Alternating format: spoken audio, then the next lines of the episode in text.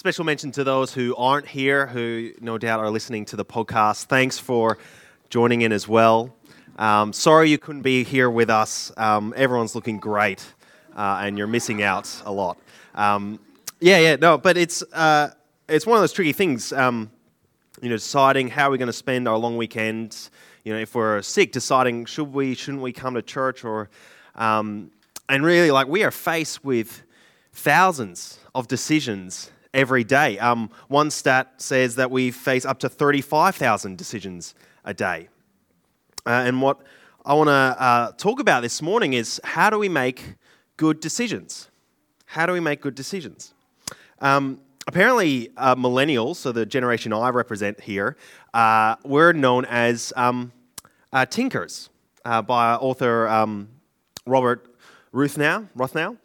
he says that um, uh, millennials, you know, previous generations uh, did things, they built things, they used things, but we tinker, we take our time to make decisions. We, we um, try things on and, and try different options and, and procrastinate as long as we can. Um, apparently, the age of, of, of fully, finally transitioning into an adult is uh, 35 now, apparently. Uh, and so there's this, there's this whole thing of how do we make decisions. You know, instead of putting them off, how do we make decisions, do something? Um, I reckon there's four types of decisions. Oh, I'll just turn this on. Four types of decisions, uh, and they'll come up in a sec. Uh, the first one is decisions of opportunities. So, what opportunities do we take up? My, um, my family, we lived overseas uh, in Holland for a year, Canada for four years, and that was because the opportunities my dad had for work and, and how he responded to those opportunities. And that's why I have a Canadian accent. So, when we're faced, when something presents itself to us, uh, we need to decide do I take it? What do I do with it? Um, we have to make decisions that are situational. Um, when we find ourselves in a difficult or challenging situation, we need to decide how do we respond. Um, four years ago, I developed a cataract in my left eye, uh, which is something very unique for someone as young as I. Um, and I was faced with the, uh, well, Emily and I were faced with the difficult decision of what do we do with that, do with it. Uh, my other eye was um, was fine. I still I needed glasses, but uh, I could still see. Um, it was an expensive surgery to to correct it, and so we had to decide what, what are we going to do in that um, situation. Uh, so when challenges and uh, situations present themselves, we need to decide how are we going to respond to it? Um, how are we going to get out of this or, or um, get through this situation? I did get the surgery, so that's why I don't need glasses anymore. Uh, another um, decision is one uh, of responsibility, that we're responsible for other people uh, and then we need to make decisions uh, that influence other people or other things, not just ourselves. So take uh, our son Josh, uh, for example. You know, this morning, Emily and I had to decide what's he going to wear, uh, what will he have for breakfast, those kind of things. But even, you know, down the track, we're going to have to think about what school uh, he'll take, um, how do we discipline him when he's out uh, late at night with his friends, all those kind of challenging situations. We're responsible for him, and we're making decisions uh, for someone else, something else. Uh, it's not just family, but also might be work uh, in, in the church context, um, in different uh, ministries or, or, roles or tasks we have. We make decisions uh, on behalf of other people. And so when we're responsible for other things and other people, we need to decide what is best for them. How, how are we going to direct them? And finally, we need to make decisions based on needs. And we heard a bit about this from the Van Rossens. They saw a need and they had to decide how are they going to respond to it. Um, and so when we see a need, yeah, how are we going to respond to this need? Are, are, we the solution? Is something else the solution? Uh, what will I do?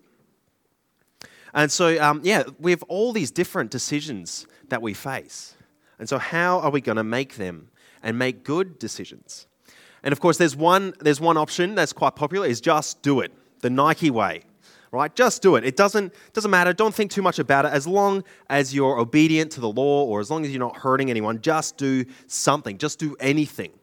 Um, now, there is, there's a, a, slither of truth in this. Like, you know, we can't procrastinate decisions for too long and, and we can't just wait for writing in the sky to tell us what to do. We, we need to get up, make a decision, and commit to it. Uh, but does it matter what we decide? Um, as long as it doesn't lead us into sin or doesn't break God's command or doesn't hurt other people, does it matter what we decide uh, as long as we're you know, obedient to God's law? In one sense, it doesn't matter, all right? Because we can't ruin God's plan. We can't make a decision that God would be surprised about. Um, and so God's always in control. So, in, in one sense, it, it doesn't matter. But I'd say in every other sense, it does. It does matter what we decide. Um, you know, does God really just want us to float through life, uh, choosing whatever is just most convenient for us at the time? As long as we don't trip uh, up and break His law. You know, doesn't God have so much more planned for us? It's like I used to play soccer um, through high school and then um, indoor soccer for a number of years through uni and work. Um, it's like going out on the field and, and obeying the rules, but not playing the game. So if, if I were to go out and you know I don't use my hands, I don't intentionally trip other players, and I start on the right side of the pitch, and that's it, am I playing a good game? Know, am I playing my best game? So just making sure that we obey the law uh, is it's kind of like the base level of living life. Uh, if we want to make good decisions, just doing something isn't the answer. And tinkering, uh, waiting and procrastinating and trying on different things, that's not the other. There needs to be another way. And that way is the way of wisdom. Um, that was Solomon's challenge, the guy who wrote uh, a lot of the wisdom literature. Uh, king Solomon, who, was the, sec- oh, the third uh, king, Saul, then David was the great king. Solomon was his son, and he ruled uh, Israel during the peak, really, of Israel's uh, uh, reign, kingdom. but when he got, when he, after he was coronated and became king, he came to God and he said this, so it's on the screen. Now, Lord my God, you have made your servant king in place of my father David, but I am only a little child and do not know how to carry out my duties. Your servant is here among the people you have chosen, so great a people, too numerous to count or number. So give your servant a discerning heart to govern your people and distinguish between right and wrong. For who is able to govern this great people of yours? So that was Solomon's challenge. He knew he couldn't rule himself. He knew he couldn't just tinker and, and procrastinate and, and not do anything. And he knew he couldn't just charge in and do whatever he felt like. He needed God. And so he asked God for wisdom. Now, I'm, uh, I need to clarify something here. Like, I'm not here preaching to you because uh, Mark wanted to find the wisest person on staff to, to deliver this message. That's not the case. Um, I want the authority for what I have to say today to come from the Word, to come from God's Word. So if you have a Bible in front of you, and if, uh, or if you bring out your phone and uh, wisely stay away from any other apps except for the Bible app, where would you turn? If you want to think about wisdom, where would you turn in the Bible? This is a question. Proverbs, excellent. Uh, or Ecclesiastes or Job. We'll come back to them. Um, so we're going to look at uh, the book of Proverbs, which is a collection of teaching uh, and, and, proverbs that Solomon collected. Um, and before we jump into it, do I have these here? No, I don't. Uh, I'm going to give you three quick tips for reading Proverbs. Three tips. So, Proverbs, um, the first tip is to understand how the book is pulled together. The first nine chapters are the introduction. It's quite a long introduction to the book. And, um, and so that, you know, we're, we're really encouraged to read chronologically and read through. And, and the kind of the, the, the style of, of these chapters is like a father uh, trying to convince his children to listen to wisdom. Uh, and so, um, uh, well, as we read the book, the first nine chapters is like a, like a an apologetic or a piece of writing trying to convince us of the value of wisdom. And then the rest of the book is a series of collections of proverbs and writings, uh, not just from Israel, but from all over the world that are brought together to provide wisdom for God's people. So that's how it's uh, pulled together. The second tip is to know that these are proverbs, not promises. They're proverbs, not promises. Take Proverbs 10, verse 27. The fear of the Lord adds length to life, but the years of the wicked are cut short. Now, a quick, quick glance on that, and we go, oh, yeah, okay, that's, that makes sense. But thinking about it a bit more, you know, sometimes that's not actually true. So, fearing God and following in His way might actually lead us to situations where we risk our lives. And of course, there are many wicked people in the world who are outliving uh, the righteous or the good people. And so that's not always true. This is not a promise, it's a proverb. So, how are we meant to read these?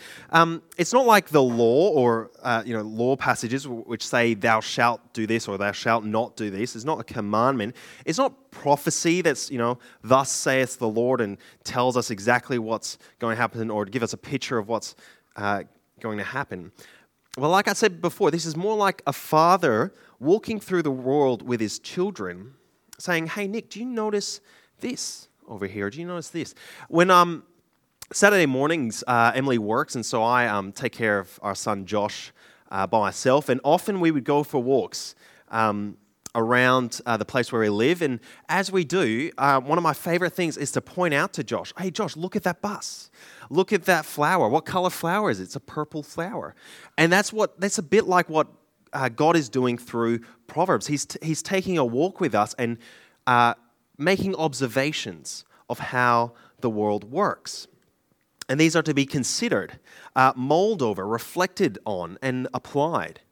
So, um, like my old boss used to say, these are not, it's not to be read like a teacher consumes pizza. Sorry, a teenager.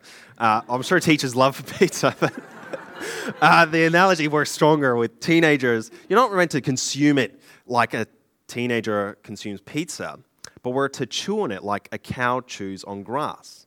Just keep chewing and thinking about it, dwelling on it, chewing it like a cow chews grass. So there are proverbs, not promises. The last tip is don't just read proverbs. Don't just read proverbs. Um, so one way to look at uh, how the wisdom literature is pulled together is reading proverbs is helpful to understand wisdom in the ideal world. Then we might look to Job uh, to understand wisdom in the real world where there's suffering and things don't always go to plan. And then Ecclesiastes, we might read to reflect on uh, what's the point to life. And there's also, you know, uh, the Psalms fit under the, here as well. You know, how do we praise God in every situation? Song of Songs, how do we apply wisdom in relationships? And so that's why in this series, we're not just looking at Proverbs. We're actually going to be um, tackling uh, Proverbs, Job, and Ecclesiastes, and Song of Songs. Um, so, yeah, we're going to be looking at all these books and seeing how they interact and seeing what wisdom we can gain from these books so that we can all grow in wisdom. Uh, yeah, these books are meant to be read together. So, as a church, we're doing that. Now, on to wisdom. Uh, what is wisdom? That's actually a really tricky question. I've been thinking about a lot recently, obviously preparing for this sermon. What is wisdom? I think it's easy to identify people who are wise, but to, to pinpoint why we think that is actually quite challenging. It's hard to pin down, like, like pinning jello on the wall um, or holding water in your hand. You, you know, you, you might be able to capture some of it, but there's, there's other bits that play into it as well. So, um, to build this picture, I, I want to draw wisdom from Proverbs, and we're just going to look at the first uh, few verses and then spring from there into a whole heap of other stuff in the book. Um, and think about what is wisdom? What is wisdom? So, if you open your Bibles to Proverbs 1, um, and uh, I'll read the first six verses. So, the Proverbs of Solomon, son of David, the king of Israel for attaining wisdom and discipline, for understanding words of insight, for acquiring a disciplined and prudent life, doing what is right and just and fair. This is different top there, isn't it? Um, in, to give prudence to the simple, knowledge and discretion to the youth. Let the wise hear and increase in learning, and the one who understands obtain guidance. To understand a proverb and a saying, the words of the wise and their riddles. So the the other the first these first few verses are like the introduction to the introduction. So it, it highlights what the goal of this book is, is to gain wisdom. Uh, and there's heaps of different words used here to describe what wisdom is. And so have a look at verse 2. It says, um, to know wisdom and instruction, understanding words of insight. And so wisdom is about helping, uh, it's about how we think. How we think. Um, you know, insight is a bit like looking inside something, in, inside a situation, understanding the inner workings of a person or a thing or a situation. It's like knowing, um, you know, the mechanics of how our car works, it, what's inside, um, understanding what's below the surface. And so knowing what's really going on. And so wisdom is to help us grow and, and understand um, how things work. But it's not just that. It's not just about what we think or how we think. Verse 3 to, re- to receive instruction in wise dealing, in righteousness, justice, and equality. Uh, so it's not just about what we think, but what we do affects our dealings. Um, and this makes sense if you think about what the word wisdom actually means and how it's used in the Bible, in Proverbs, but outside of the Bible. It's the same word that's used in Exodus 35 31 when they talk about the skillful artists uh, that um, uh, build the tabernacle for the Israelites. It's the same uh, word used in Jeremiah 10 9, talking about the skillful goldsmiths. It's the same word used in Psalm 107, verse 27, for the know how of sailors, of sailors being skillful in sailing. And so the word wisdom is the same word, same idea as skill. Uh, wisdom is not just about brains, not just about moral, it's a skill, the skill of living for God. And so um, uh, this is how the book of Proverbs understands uh, wisdom. So it's not about how we think, it's not just about how we think, it's about how we live. It's about how we live. And so we see this worked out in the first few verses. Uh, and then for the rest of the book, it's about wise acting in, just, in righteousness, justice, and equality. It's how we live. It's for the young uh, give prudence to the simple. The word here, there is not like simple as in stupid, but young or people new or growing, uh, growing up. It's also for people uh, who are already wise or, and, and old. Uh, let the wise hear uh, and increase in learning. And so it's, it's for all of our lives, for every stage of our lives.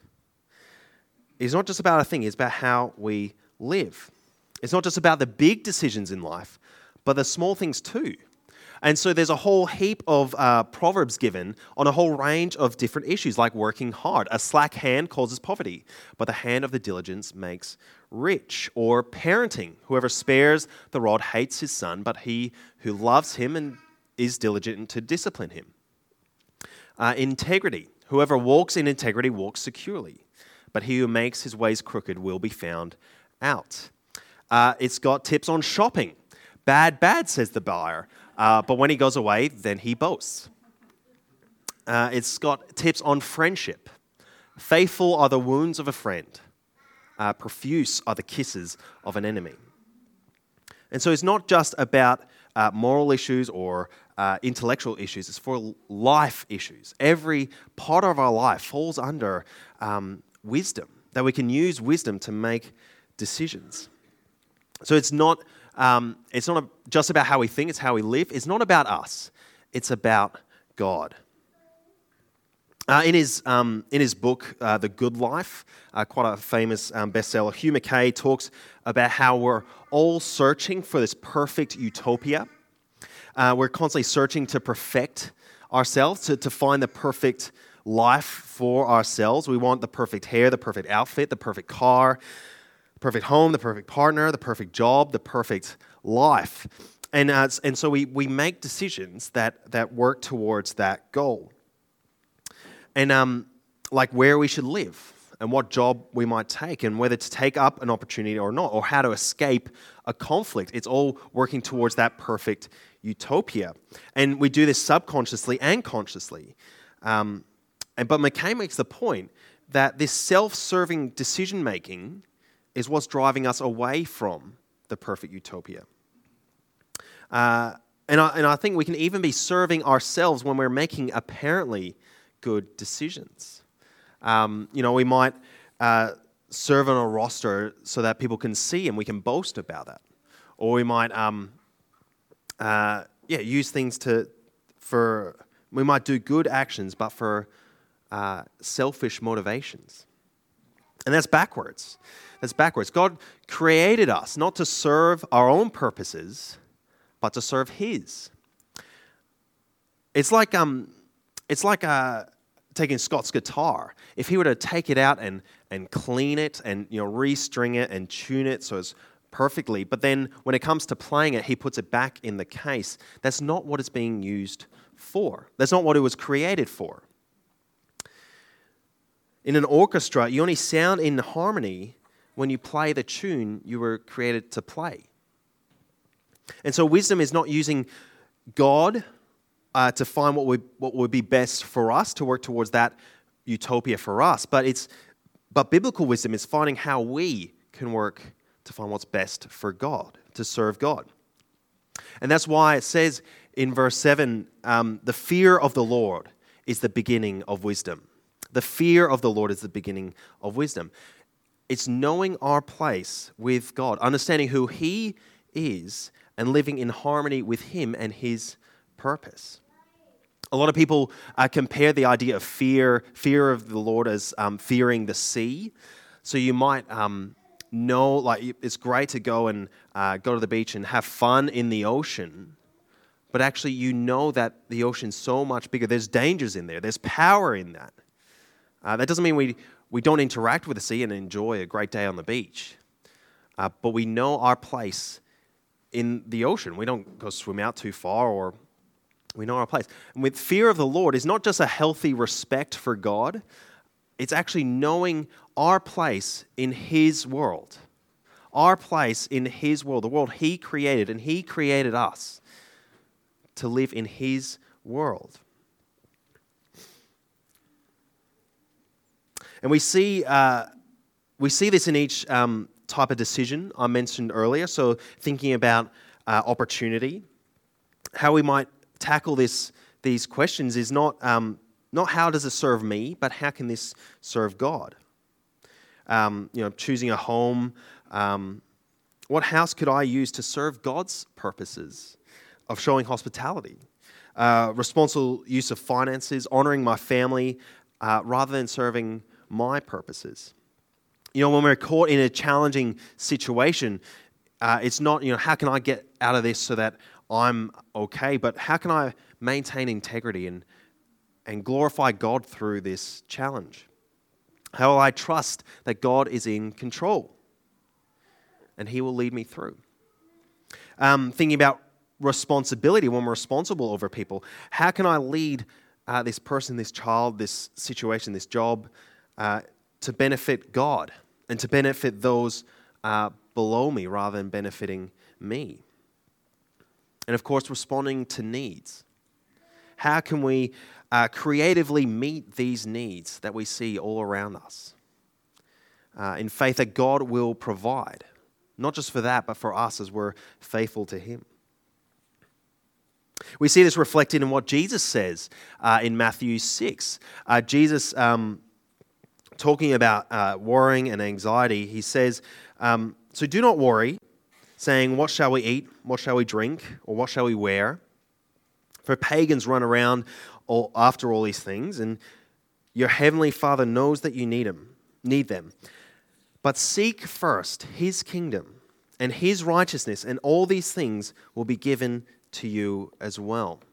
And so, Jesus, what Jesus says about wisdom and decision making is about seeking first his kingdom. So, wisdom, in a way, is asking the question how can I serve the king? How can I serve the king? And this is not just from what Jesus says, but how Jesus lived himself. You know, if we think about who, surely who could achieve that perfect utopia, that perfect life, and surely if anyone make, would make good decisions, it would be Jesus, the Son of God. You know, think, you know, just running it through some worldly criteria, did Jesus have a good career? Well, no. He left the family business uh, to become a roaming teacher. Did Jesus have a great home? Well, no. He, he said himself, Foxes have holes, uh, but the Son of Man has nowhere to lay his head. Did he have good friends? Well, kind of, but not really. Uh, in his time of greatest need, he was abandoned by his friends. Did he have a great life? Well, no. He gave it up. He gave it up. He was tortured and killed on a cross. Jesus didn't make decisions to serve his own needs. But instead, when it came to it, he, he said to his father, Not my will, but yours be done. He laid down his own life to serve God's purpose and to save the world. Uh, and this is the very reason God raised him from the dead. And through him, we all have life, eternal life. Jesus is the epitome of wisdom because he lived, he died, he rose again to serve God's purpose, not his own.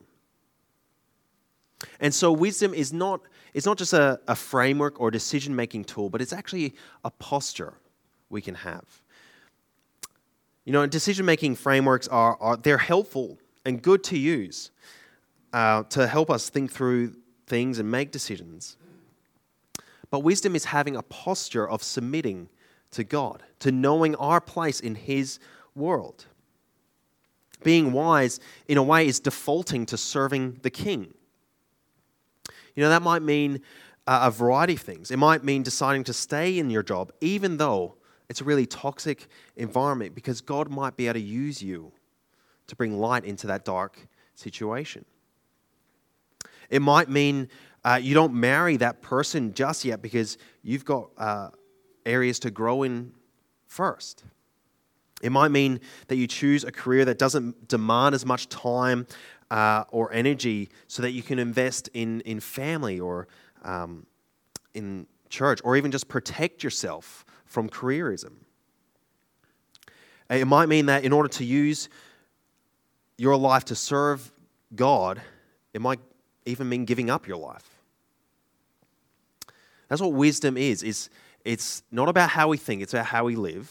It's not about us, it's about God. It's not just a decision making tool, tool, but a posture of submission to God.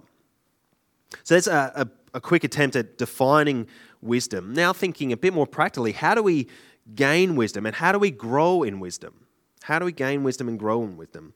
Um, uh, Proverbs, I think, gives four main ways to obtain and develop wisdom. And the first one is seeking, seeking wisdom. If you flip over to uh, chapter 2, uh, it says, uh, just the first two verses My son, if you accept my words and store up my commandments in you, turning your ear to wisdom and applying your heart to understanding. He talks, goes on. So this proverb is talking about seeking wisdom. Um, now, taking a quick step aside, I know what Emily's beverage preference would be at any point during the day. Uh, I know first thing in the morning, she likes a hot coffee. She likes drinking it hot, not lukewarm. It's very important.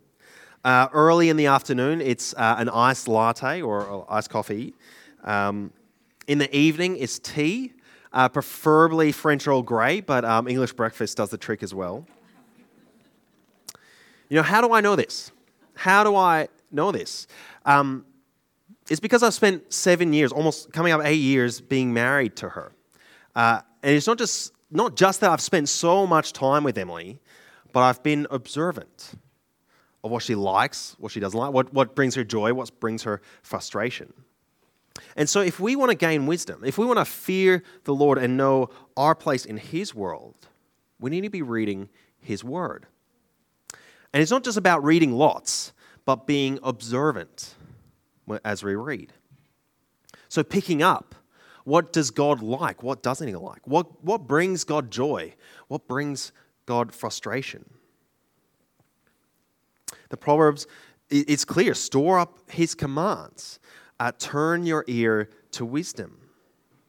And of course, as we make decisions, the Bible won't have the answers necessarily, but it will give us insight. So the Bible might not tell us what we should do for our job, but it does tell us how God cares for this world and how He works. Uh, the Bible doesn't tell us who we should marry, but it does tell us God's purpose for marriage.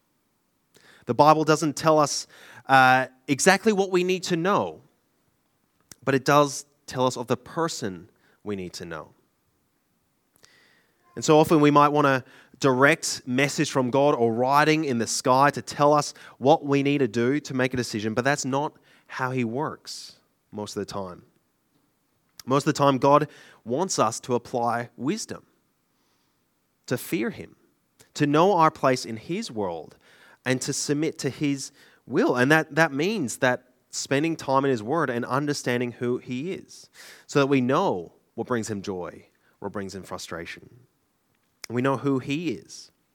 And even, even times when God might speak to us directly, and I believe that does happen, that doesn't take away the responsibility of being wise in those situations. And so we gain wisdom by swimming in God's word and being observant of who He is and what our place is in His world. The second is practicing wisdom. Practicing wisdom. Proverbs 14 8. The wisdom of the prudent is to give thought to their ways, but the folly of fools is deception.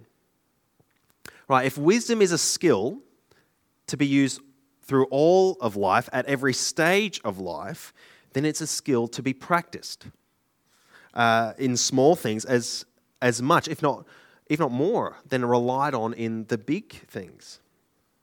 So, making, we need to be careful to make wise decisions in the small things in life uh, like how we treat our friends, what we eat for breakfast, uh, when we choose to do uh, our, our chores or our homework, what time we leave work at the end of the day, uh, what we say to each other in public and in private. You know, this week you might uh, read a proverb and think about how you would go applying it these things might seem small, like the language we use or, or how we talk to our friends or um, those kind of things. But these decisions and these small decisions, we practice wisdom, we practice submitting to God. And as we practice it, we become better at it. So that when a difficult decision comes along, we are experienced in submitting to God. Wisdom is a skill to be practiced. So practice it. The next one is through discipleship. And we've just had a whole long series on discipleship. Um, and so, again, the, the first part of Proverbs, the whole book, is from the p- perspective of a father imparting wisdom to his child. Proverbs 4 1 to 2 says, Listen, my sons or my children, to a father's instruction. Pay attention and gain wisdom. I give you sound learning. Do not forsake my teaching excuse me, wisdom, the skill of living life under God, the skill of submitting to Him in every situation, is a skill that's passed on through discipleship. It's like uh, a, you know, a, a mentor or a discipleship relationship you might have. You know, that person is your coach, giving you encouragement in how to live for God in every aspect of your life. So, whatever stage you're in, whatever role you're in, do you have that kind of relationship? Do you have a mentor or someone who can invest in you, impart wisdom, to coach you in how you live? Are you a mentor to anyone? Are you coaching anyone in how to live, to submit to God in small things and in large things? And if you are, where are you drawing your wisdom from? And finally, and probably most importantly, wisdom comes from God. Uh, Proverbs 2 6 says, actually, the, the rest of um, uh, if we go from verse 3, uh, which I'll read, indeed, if you call out for is insight and cry aloud for understanding, if you look for it as, if, as for silver, if you search for as a hidden treasure, then you will understand the fear of the Lord and find knowledge of God. And verse 6 For the Lord gives wisdom, and from his mouth come knowledge and understanding. We gain wisdom from God, from engaging with God, you know, reading his word, as we've already talked about, but also through prayer, through worship, through gathering together under him. James uh, 1, verse 15 says, If any of you lack wisdom, you should ask God who gives generously to all without finding fault, and it will be given unto you, given to you. If that promise, that is a promise, and that promise is clear. If we pray for wisdom, God will give it to us. God will give it to us. And I think, I think He does that by revealing to us who He is and helps us understand what our place is in God's world. And the more we understand God's person and His character, the more observant of who he is and, and what brings him joy and what brings him frustration, the more we understand our place in his world, the more we fear God and the more we become wise and skilled in submitting to him. And so, wisdom is not just something we draw on when we need it, but it's a discipline, it's a practice, it's a posture, a skill to use in every part of our lives. Uh, we use it to determine what opportunities to take. We use it to navigate through difficult situations. We use it to lead others. And we use it to take every opportunity to be generous and to meet the needs around us. And to finish up, let me um, address a question that I have, and I'm sure many have, is what if we fail? What if, what if we're, we're stuck in a rut or what if we are foolish? What if we're a fool? I think there's two, two things to remember for all the fools in the room, uh, myself included. The first is that there is grace for us. There is grace. Last week, uh, we were away on the young adults camp. We looked at the book of Titus, and the book of Titus is all about grace. And Titus 3, uh, verse 3 says, For at one time we too were foolish disobedient, deceived, and enslaved by all kinds of uh, passions and pleasures. But when the kindness and love of God our Savior appeared, He saved us, not because of our righteous acts, but because of His mercy. There is grace for us fools. We don't have to get it right in every situation because God is a God of forgiveness. He's a God of grace. It's not about us getting it right. It's not about us living super wise life and always making the right decisions, you know, living by righteous acts, but living under his mercy. God is a God of grace, and so that enables us to live wisely. Because even though we're fools, God draws us out of that. And he forgives us and brings us to a place where we can make good, wise, godly decisions. He's a God of grace. So there's grace for us fools. The other thing is there is growth. There is growth. We are growing to be wise. Um, I remember a, a, fun anecdote is if you want to learn um, how sinful you are, just get married. Uh, and the adage is, you know, as you put two people in uh, close proximity, you know, the real life comes out and uh, who you really are. And that's true. And but but the reality is not just about like marriage is not just about exposing sin. It's not about that at all, really. But but it's not just it doesn't just expose sin. It grows you under God. Um, it grows you. So reading Proverbs, like one symptom of reading Proverbs is you find how foolish you are. And that, that will be a reality for all of us. A symptom of reading Proverbs is you find how foolish you are. But you're not left there. We grow. Uh, we grow to leave the sin behind. Um, our sin or our foolishness is not just exposed, but God brings growth through His Word, uh, through His work in us by His Spirit. And so all of us are growing in our journey into wisdom so that we could use our wisdom, we could use every decision not to serve ourselves or work towards our perfect utopia, but to live for His kingdom, to serve the King. And so that's, that's our prayer as, as pastors as we, we preach through Proverbs and Job and Ecclesiastes and Song of Songs. Our goal is to help everyone grow to be more wise. We'll be clear and honest with that. But also to get an image and understanding of who God is and where we fit in His world. So I encourage you to, to open up Proverbs this week and, and maybe pick one a day and read it, mull over it, and see how could you submit to God uh, in that situation and think about it, grow in it, and grow to be wise. Uh, let me pray and then we'll sing another song. You've been listening to a sermon from Hills Baptist Church.